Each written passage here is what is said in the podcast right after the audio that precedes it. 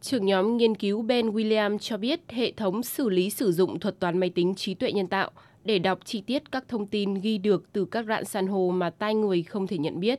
Ông chia sẻ. Chúng tôi có bản ghi âm từ các rạn san hô khỏe mạnh và cả những rạn san hô xuống cấp.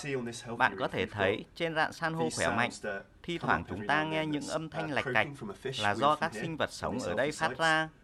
Trong khi các rạn san hô bị suy thoái, âm thanh này không còn nữa, nhưng không phải lúc nào cũng dễ dàng nhận ra sự khác biệt này.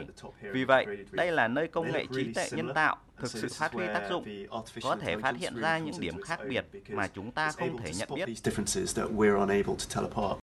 Một báo cáo do mạng lưới giám sát dạng san hô toàn cầu công bố vào cuối năm 2021 cho biết 14% san hô trên thế giới đã bị mất trong khoảng từ năm 2009 đến năm 2018, tương đương với gần 12.000 km vuông. Viện Hàn lâm Khoa học Mỹ cũng cảnh báo hơn 90% các dạng san hô trên thế giới lâm nguy trong vài thập kỷ tới. Phần lớn thiệt hại là do tác động của hiện tượng đại dương ấm lên và axit hóa đối với các dạng san hô.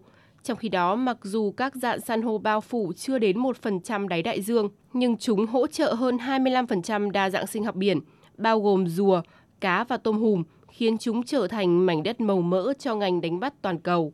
Vì vậy, phương pháp giám sát âm thanh thụ động mà các nhà khoa học Indonesia sử dụng để theo dõi sức khỏe của các dạng san hô được đánh giá rất cao.